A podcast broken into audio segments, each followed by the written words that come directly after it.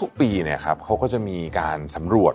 เกี่ยวกับเรื่องคุณภาพชีวิตสุขภาวะตอนนี้คุณภาพชีวิตของคนไทยเป็นยังไงทำไมตัวเลขของเราถึงไม่ดี เราดูจาก ranking ที่ผ่านมาด้วยนะครับอืมว่ามันมีหลาย ranking บาง ranking ก็พูดถึงเรื่อง happiness ความสุขของคนประเทศไทยก็ลดลงอืมสำหรับองค์รวมเนี่ยมันไม่ได้เอื้อต่อการที่ทำให้เรามี well being อืมที่สดชื่นตลอดเวลา มีวิธีอื่นอีกไหม ที่สามารถที่จะเอาองค์ความรู้ของเราเนี่ยเข้าไป create intervention อืมหรือว่าไปสร้างวิธีการเข้าใจความสุขของคนที่วัดได้อืม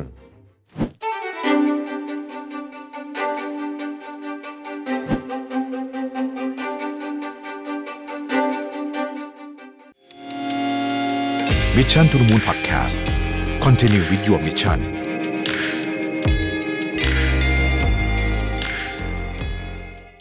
สวัสดีครับ ยินดีต้อนรับเข้าสู่ Mission to the Moon Interview นะครับ ในช่วง 4-5 ปีที่ผ่านมาเนี้ยเราได้ยินคำว่าคุณภาพชีวิต หรือว่า concern เกี่ยวกับคุณภาพชีวิตเนี่ยเยอะขึ้น แต่ช่วงหลังๆ มานี้เนี่ยมันมีหลายเหตุการณ์ที่ทำให้เราเนี่ยต้องมาซีเรียสเรื่องนี้มากขึ้น ไม่ว่าจะเป็นเรื่องของสภาวะโลกร้อน ซึ่งเป็นเป็นส่วนหนึ่งนะฮะ แล้วก็มีเรื่องของสภาพอากาศแปรปรวนอย่างหนักนะครับ มันทำให้เห็นว่าตอนนี้เนี่ยคุณภาพชีวิตของมนุษย์ทั้งโลกเนี่ย กำลังเปลี่ยนไปและดูแล้วจะไม่ได้เปลี่ยนไปในทางที่ดีขึ้นซะด้วยนะครับ แน่นอนว่าทุกคนนะฮะอยากจะมีคุณภาพชีวิตที่ดีขึ้นกว่าเดิม แต่สำหรับศูนย์วิจัย และนวัตกรรมเพื่อความยั่งยืนอย่าง RIS แล้วเนี่ยนะครับเป้าหมายของภารกิจของพวกเขาคือการยกระดับคุณภาพชีวิตของทุกๆ คนนะฮะรวมถึงเปิดโอกาสให้ทุกคนได้มีส่วนร่วมในการพัฒนาไปด้วยกันด้วยนะครับ นับจากผลงานที่ผ่านมาเนี่ยนะครับพวกเขาได้ช่วยพัฒนา องค์ความรู้ด้านคุณภาพชีวิตที่ดีให้กับทุกคนไม่ว่าจะเป็นหนังสือ Wellbeing Trend 2020 ถึง 2021 นะครับ หรือนวัตกรรมห้องฉุกเฉินความดันลบที่เราเรียกภาษาอังกฤษว่า negative pressure ER นะครับ ในช่วงที่เกิดวิกฤตโควิด -19 ช่วยโรงพยาบาลเนี่ยนะฮะช่วยดูแลผู้ป่วยนะครับ และในวันนี้เองเนี่ยนะครับเราก็มีโอกาสดีมากเลยนะครับ วันนี้เราบุกมาถึงสถานที่เลยนะฮะวันนี้เรามีโอกาสได้พูดคุยกับรองศาสตราจารย์ ดรสิงห์อินทราชูโตนะครับ หัวหน้าคณะที่ปรึกษาศูนย์วิจัย และนวัตกรรมเพื่อความยั่งยืน RIS by MQDC ครับ วันนี้ผมชวนดรสิงห์มาพูดคุย เกี่ยวกับแนวทางการยกระดับคุณภาพชีวิตของผู้คน ผ่านปัจจัยมากมายที่ทุกคนอาจจะไม่ได้คิดถึงมุมนี้มาก่อนก็ได้นะครับ สวัสดีครับ ดรสิงสวัสดีห์ครับ ในรอบ 6 เดือนนี้เราเจอกันมาสักสามครั้งแล้วนะสองสามครั้งสองสามใช่ครั้งใช่ไหมฮะสัมภาษณ์ด้วยเจอกันบนเวทีใช่ด้วยครับใช่นะครับก็มีเรื่องราวเกิดขึ้นที่น่าสนใจมากมายครับนะครับแต่ว่าวันนี้อยากจะเปิดด้วยภาพกว้างก่อน ก็คือเรื่องของคุณภาพชีวิตของพวกเรานะฮะครับวันนี้ข้างนอกนี้ฝุ่น PM 2.5หนึ่งร้อยหกสิบครับนะฮะตรงนี้แต่ข้างในนี้โอเคครับข้างในนี้โอเคครับนี่เป็นเพียงส่วนเล็ก ๆที่ใช่โลกเราต้องเจอ ใช่ใช่ไหมครับแล้วมันยังมีอีกหลาย ๆ เรื่องตามมา ไม่ว่าจะเป็นเรื่องอ่าอาหารนะฮะอืมเรื่องของอากาศใช่น้ำและต่างๆ มากมาย ตอนนี้สถานการณ์เนี่ยฮะคือดรสิงห์ติดตามเรื่องนี้มาตลอดครับสถานการณ์เนี่ยมันดีขึ้นแย่ลง หรือมันกำลังอยู่ในเส้นทางที่จะมีการพัฒนาขึ้น ถ้าเกี่ยวกับเรื่องสุขภาวะต่าง ๆ หรือ well-being ต่างๆเนี่ยผมต้องมองสองส่วนนะครับว่าส่วนแรกเลยคือภาพรวมอ่า น่าจะกำลังสุดลง คืออมคนจะเริ่มมีความเครียดมากขึ้นในสังคมใช่ไหมครับก็ pollution มากขึ้นอืมทรัพยากรน้อยลง ต้องแย่งแข่งขันต้องจ่ายกันมากขึ้น นี่คือในภาพรวมของการที่อยู่ as a human kind ของมนุษย์ คือมันร่อยหลอลงเรื่อยๆ แต่เดียวกันเนี่ยสิ่งที่ดีขึ้นคือเทคนิคการแพทย์อ่าอ่าทำให้เราสามารถจะมีปัญหาอ่าแก้ไขอืมมีปัญหาเอาอาหารเสริมไม่ทานไหม มีปัญหาตรงนี้ลองเข้าเครื่องนี้ไหมเครื่องสแกนดูไหมอะไรเงี้ยคือผมว่ามีสองด้านคือ สิ่งหนึ่งที่มนุษย์พยายามจะแก้ไขคือว่าโอเครู้แล้วละว่าภายนอก well-being องค์รวมเนี่ยอาจจะไม่ค่อยดีนักสำหรับเจเนอเรชันต่อๆไป แต่เนี่ยเดียวกันก็มี genius มีนักวิทยาศาสตร์อืมมีอ่าวิศวกร มีคุณหมอ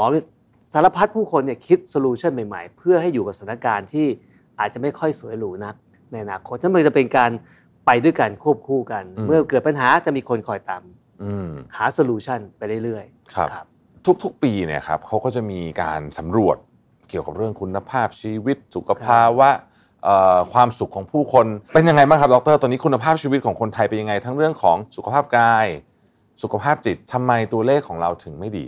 เราดูจาก ranking ที่ผ่านมาด้วยนะครับอืมว่ามันมีหลาย ranking บาง ranking ก็พูดถึงเรื่อง happiness ความสุขของคนนะครับประเทศไทยก็ลดลงอืม สำหรับองค์รวมเนี่ยมันไม่ได้เอื้อต่อการที่ทำให้เรามี well being อืมที่สดชื่นตลอดเวลาฉะนั้นเอ่อผมคิดว่าประเด็นตรงนี้อะเราถึงได้รู้ว่าอ๋อจริง ๆ แล้วเนี่ยปัญหาถ้าเราจะมองอนาคตไกลๆเราต้องเริ่มคิดแล้วแหละว่ายังไงก็ตามเด็กรุ่นใหม่เนี่ยต้องมีความเครียดมากกว่ารุ่นในอดีตแน่อืมๆเราต้องรู้ว่าอากาศที่ในอนาคตเนี่ยคงสู้ในอดีตไม่ได้แน่ๆ สิ่งเหล่านี้ครับเรา anticipate ได้อืมแล้ววางแผนในการทำวิจัยเพื่อหาโซลูชันเอาไว้ล่วงหน้าถึงแม้ปัญหาจะยังไม่เกิด ทีนี้เราพูดถึงเรื่องฟิสิกอลกันไปพอสมควรแล้วอยากครับชวนดรคุยเรื่องในเชิงของจิตใจเรื่องของ mental ครับอ่า well being ในเชิงของสภาพจิตใจเนี่ยครับเอ่อถ้ามองในภาพรวมของของประเทศอย่างเงี้ยนะครับ เราจะทำยังไงให้คนแหมจะใช้คำนี้เลยได้ไหมมีความสุขมากขึ้น เราจะทำได้ไหมให้คนมีความสุขมากขึ้น ถ้าถามแบบนี้เนี่ย คนต้องนึกถึงเอ่อ meditation แน่เลย การนั่งอืมสมาธิที่กำลังฮิตกันใช่ไหมคฮะรับสิบวันเจ็ดวันห้าวันก็แล้วแต่ไปปิดวาจา แต่ทางทางเราเนี่ยเราเป็นศูนย์วิจัยใช่ไหมครับเอ่อเราก็จะตั้งคำถามว่าจริง ๆ แล้วเนี่ยมีวิธีอื่นอีกไหม ที่สามารถที่จะเอาองค์ความรู้ของเราเนี่ยเข้าไป create intervention อืมหรือว่าไปสร้างอ่าวิธีการเข้าใจ ความสุขของคนที่วัดได้ อืมนี่เป็นหนึ่งใน5ฮับหนึ่งในโฟห้าโฟกัสของเราเลยนะครับ คือเรื่อง happiness science ครับ ก็คือจะบอกเลยว่า การที่เราถามว่าคนแฮปปี้ไม่แฮปปี้เนี่ยและเขากรอก questionnaire เนี่ยเป็นเรื่องที่ยากมากที่จะได้ความแม่นอ่าเพราะคนอาจจะถูกเราอาจจะถูกหลอกก็ได้ ว่ามีความสุข หรือเขาอาจจะไม่รู้ก็ได้ว่าเขาใช่มีความสุขระดับหนึ่งหรือหรือห้าอืมหรือแปดหรือสิบมันตอบยากมาก จากการที่เราทำวิจัยอะครับ เรามีการใช้เครื่อง EEG เครื่องสารพัดเครื่องที่ต้องวัดเหงื่อใช่ไหมครับ heart rate แล้วก็เอ่อ activity ที่อยู่ในสมองเราใช้ EEG ที่ใส่เข้าไปที่หัวเนี่ยก็มีงานวิจัยที่เราก็ศึกษาได้ครับว่า ตอนที่เราคุยกันเนี่ยสมมติถ้ามีเครื่องนี้เนี่ยมันจะบอกเราเลยครับว่า ตอนนี้เราคุยกันอยู่เนี่ยสมองส่วนไหนเรากำลังทำงานอยู่อืมฟรอนต์โลบหรือว่าด้านหลังหรือด้านด้านซ้ายด้านขวา แล้วแต่ว่าผมรู้สึกยังไงอืมเราเลยมีงานวิจัยที่บอกว่าถ้าเกิดเราอ่า ไปอยู่ในป่าพื้นที่สวนสาธารณะแล้ว แล้วเรา detect brain activity กิจกรรมของสมองเนี่ยมันบอกอะไรเรา แล้วเราก็พบหลายอย่างนะว่าจริง ๆ แล้วเนี่ยพื้นที่สีเขียวเนี่ยมันมี efficiency ประสิทธิภาพในการลดความเครียดเราได้เร็วมากอืมแต่ว่าเฉดของสีเขียวก็ให้ก็ให้ impact ที่ต่างกันอืมใช่ไหมครับ นี่คือสิ่งที่เราอ๋อจริงๆแล้ว เราไม่ใช่แค่ปลูกต้นไม้อย่างเดียวนะ มันต้องมีต้นไม้หลายๆเชฟอ่าหลายๆกรีนอืมถึงจะช่วยให้เร็วขึ้นอืมแต่เราก็พบอย่างอีกอย่างหนึ่งด้วยครับว่า ถ้าคนรีแลกซ์เกินไปเนี่ยไม่ productive อ่าจะกลายเป็นคนที่เดี๋แบยวบจะ chill เกิน chillทั้นการทำให้โลกหมุนมันอ่าต้องมี stress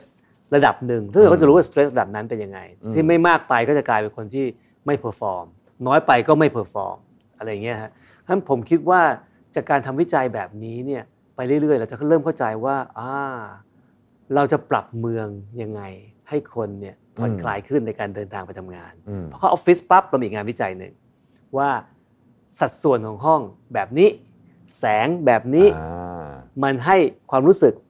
เรียกว่า positive emotion ความรู้สึกเชิงบวกเนี่ยเป็นยังไง เราก็จะสามารถเข้าใจได้ว่าอ๋อโอเค คนส่วนใหญ่จะชอบ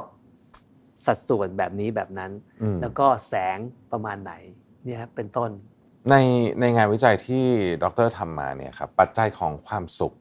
ของมนุษย์เนี่ยถ้าเกิดว่าเราแยกแบบคร่าวๆเนี่ยมันมีกี่เรื่องที่ทำให้คนเราเนี่ยโอเค ถ้าเกิดมีพวกเนี้ยพอสมควรแล้วเนี่ย เราเรียกได้ว่า เออเขาก็จะค่อนข้างเป็นคนที่มีความสุขเราแยกล้วเป็นล่ะสามกลุ่มนะอืมหนึ่งก็คือเป็น mental ใช่ไหมครับอ่า mental mental well being อันที่สองคือเราเรียก physical well being คือความรู้สึก ร้อนหนาวอะไรก็ว่าไปอืมนะครับแล้วก็ environmental well being คือภาพรวมสภาพสภาพแวดล้อมต่างๆ อันนี้คือ 3 ส่วนในการที่เราจะประกอบในให้เรามีสุขภาวะที่ดีอืมในเชิง mental physical แล้วก็ environmental รักษาสิ่งแวดล้อมสำคัญมาก และไอ้ความรู้ตรงนี้ครับมันทำให้เราได้สร้างหลาย ๆ โครงการที่ทำไมเราเน้นการลงทุนมโหฬารกับการสร้าง environmental well-being อืมเพราะสิ่งเหล่านั้นมี impact ต่อ physical well-being แล้วก็ mental well-being ด้วยพร้อมๆกันอ่ามันก็เป็นผลพวงงานวิจัยที่ที่ทำให้เกิดโครงการหลายๆโครงการเช่น the forestiers อะไรอย่างเงี้ยครับอืมเมื่อสักครู่เนี้ยดรสิงห์เล่าให้ฟังว่ามีงานวิจัย 5 ด้านใช่ไหมคครัรับบห้าด้านเนี่ยผมอยากจะถามดรว่าไองานวิจัยอันนี้เนี่ยเราสามารถพัฒนาเข้ามาประยุกต์ใช้กับเรื่องของธุรกิจเรื่องของนวัตกรรม หรือชีวิตประจำวันของเราเนี่ยได้ยังไงบ้างครับครับ ทีมงานเราทีมนักวิจัยเราเนี่ยนั่งคุยกันเยอะมากครับว่า ถ้าเราจะมีศูนย์วิจัยขึ้นมาศูนย์หนึ่งที่เกี่ยวข้องกับสุขภาพที่ดี เกี่ยวข้องกับ well-being เนี่ยควรทำเรื่องอะไรอืมคำถามที่กว้างมากฉะนั้นเราก็คุยกันจนเราพบว่าในประเทศไทยเนี่ยมีหลายองค์กรที่ทำหลายหลายเรื่องมาก มันมีแกลบอะไรบ้างที่คิดว่าสำคัญสำคัญ ในการที่จะ move หรือว่าขยับไปสู่ well-being อืม development ได้นะครับเรื่องที่หนึ่งเลยที่เราคิดว่าสำคัญมากที่เริ่มทำเมื่อสิบกว่าปีที่แล้ว คือเรื่อง air quality ครับ แต่เราเน้น indoor air quality ในตอนต้น เพราะเราไม่เคยคิดว่าจะมีปัญหา PM 2.5 จากข้างนอกอืมเมื่อ 10 ปีที่แล้วมันไม่มีใครพูดถึงนะครับอืมประเด็นนี้ฉะนั้นเรื่อง air quality ในภายในสำคัญ เพราะว่าชีวิตเราอยู่ภายในอาคารแบบเนี้ย90%อืมไอ้ indoor นี่แหละคือที่ที่มี pollutants อืมสูงทุกอย่างที่เราเห็นนี่นะครับฮะรอบๆตัวรวมทั้งเสื้อผ้าเรา ปล่อย VOC volatile organic compound ก็คือว่า สารไอระเหยที่ระเหยในอุณหภูมิห้องอืมถ้าไม่ระวังไอ้กาวทั้งหลายอยู่ในวัสดุอ่าก็จะปล่อยออกมาฉะนั้นนี่คืองานวิจัยฮับที่ 1 คือเรื่อง air quality ซึ่งขยายจาก indoor และ out เป็น outdoor ด้วย พร้อมๆกันนะครับฮับที่ 2 คือเรื่องเกี่ยวกับ materials and resources หรือวัสดุกับทรัพยากร อันเนี้ยมันเป็น specialization ที่ผมมี passion มาก เพราะว่าในฐานะสถาปนิก เราก่อสร้างอาคารใหญ่ขนาดนี้ตึก 30 ชั้น 40 ชั้นตลอดเวลาเนี่ยเอาวัสดุจากไหนอะอืมมาจากภูเขาแน่ๆมาจากป่าแน่ๆมาจากใต้ดินแน่ๆมันหนีไม่พ้นอยู่แล้วใช่ไหมครับอืมฉะนั้นตรงเนี้ยครับมันเป็นจุดที่อันที่สองเลยที่อยากจะใช้องค์ความรู้ที่มีเนี่ยหาวิธีการที่ใช้วัสดุที่มีประสิทธิภาพมากๆ หรือนำกลับมาใช้ recycle upcycle อะไรก็แล้วแต่ hub ที่สอง hub ที่สามคือ มนุษย์อยู่กับมนุษย์อย่างเดียว ไม่ได้แน่ๆทะเลาะกันตายตลอดเวลาอืมหรือไม่ balance มนุษย์ต้องอยู่กับต้นไม้อืมอยู่กับพุ่มไม้ อยู่กับสัตว์ จะอยู่ไหมกับหมากับแมวอย่างเดียว หรือต้องมีสัตว์อย่างอื่นด้วยไหมอืมนี่คือฮับที่สามครับคือ biodiversity ครับเบลเดวสเพราะเรารู้ว่าเราอยู่กันเองไม่ได้อืมมันไม่มีทางที่จะรอดครับครับสามหับแล้วพอสามหับผ่านไปแล้วมานั่งคุยกันว่าทำทั้งหมดนี้เนี่ยแล้วเราจะมีเวลบีที่ดีขึ้นใช่ไหม ก็เลยเกิดความคิดว่า จริง ๆ แล้วเราไม่เข้าใจเรื่องความสุข อืม มันต้องมีหับที่4คือ happiness science Happiness หรือวิทยาศาสตร์แห่งความสุขอืมที่วัดได้ ถ้าวัดไม่ได้เนี่ย มันก็จะเป็น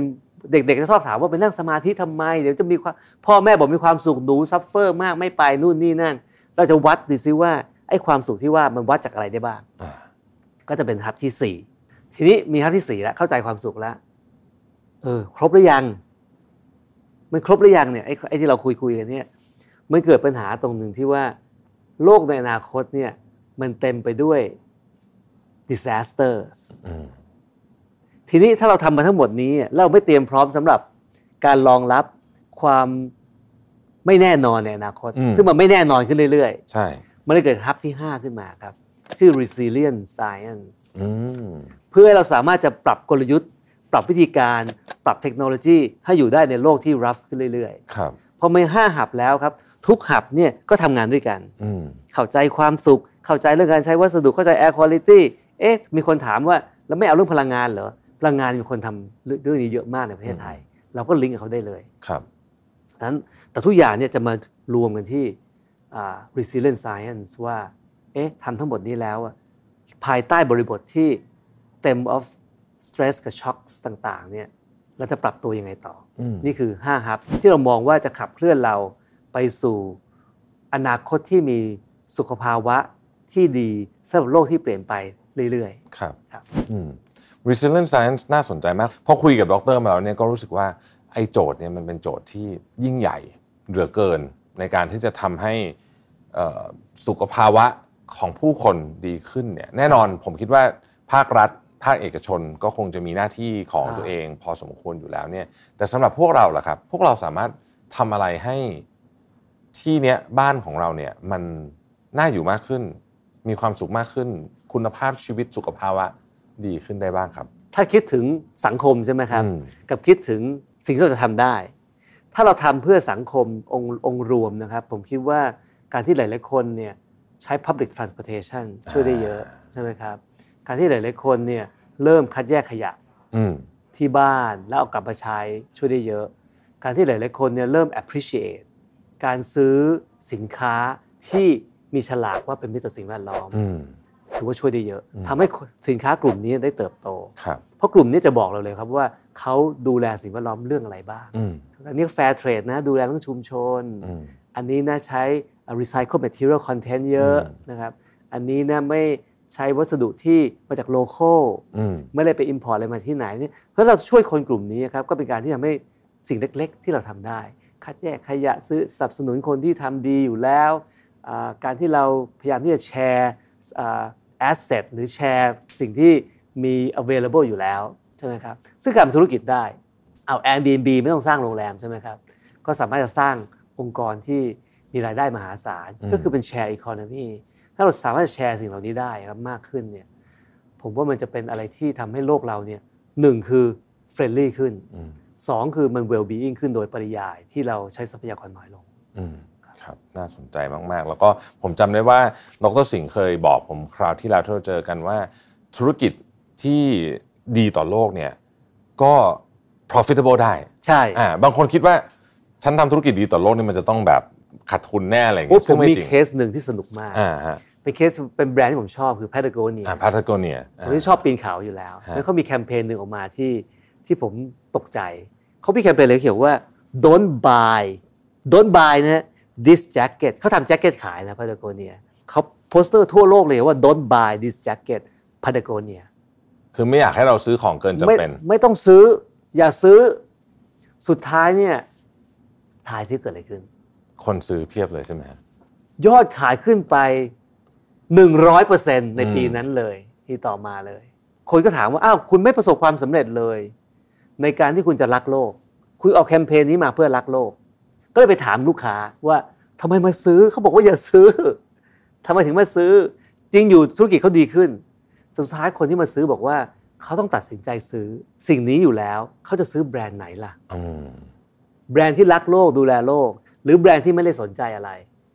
ในเมื่อจะซื้ออยู่แล้วเนี่ยเขาเลือกจะซื้อแบรนด์อืมพา t a โกเนีย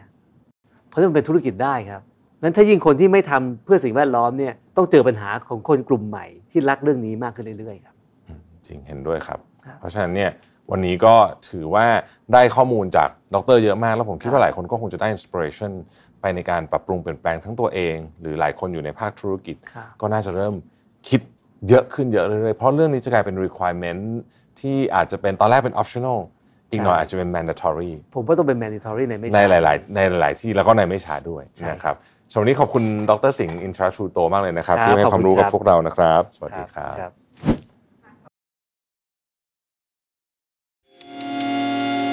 Mission to the Moon Podcast Continue with your mission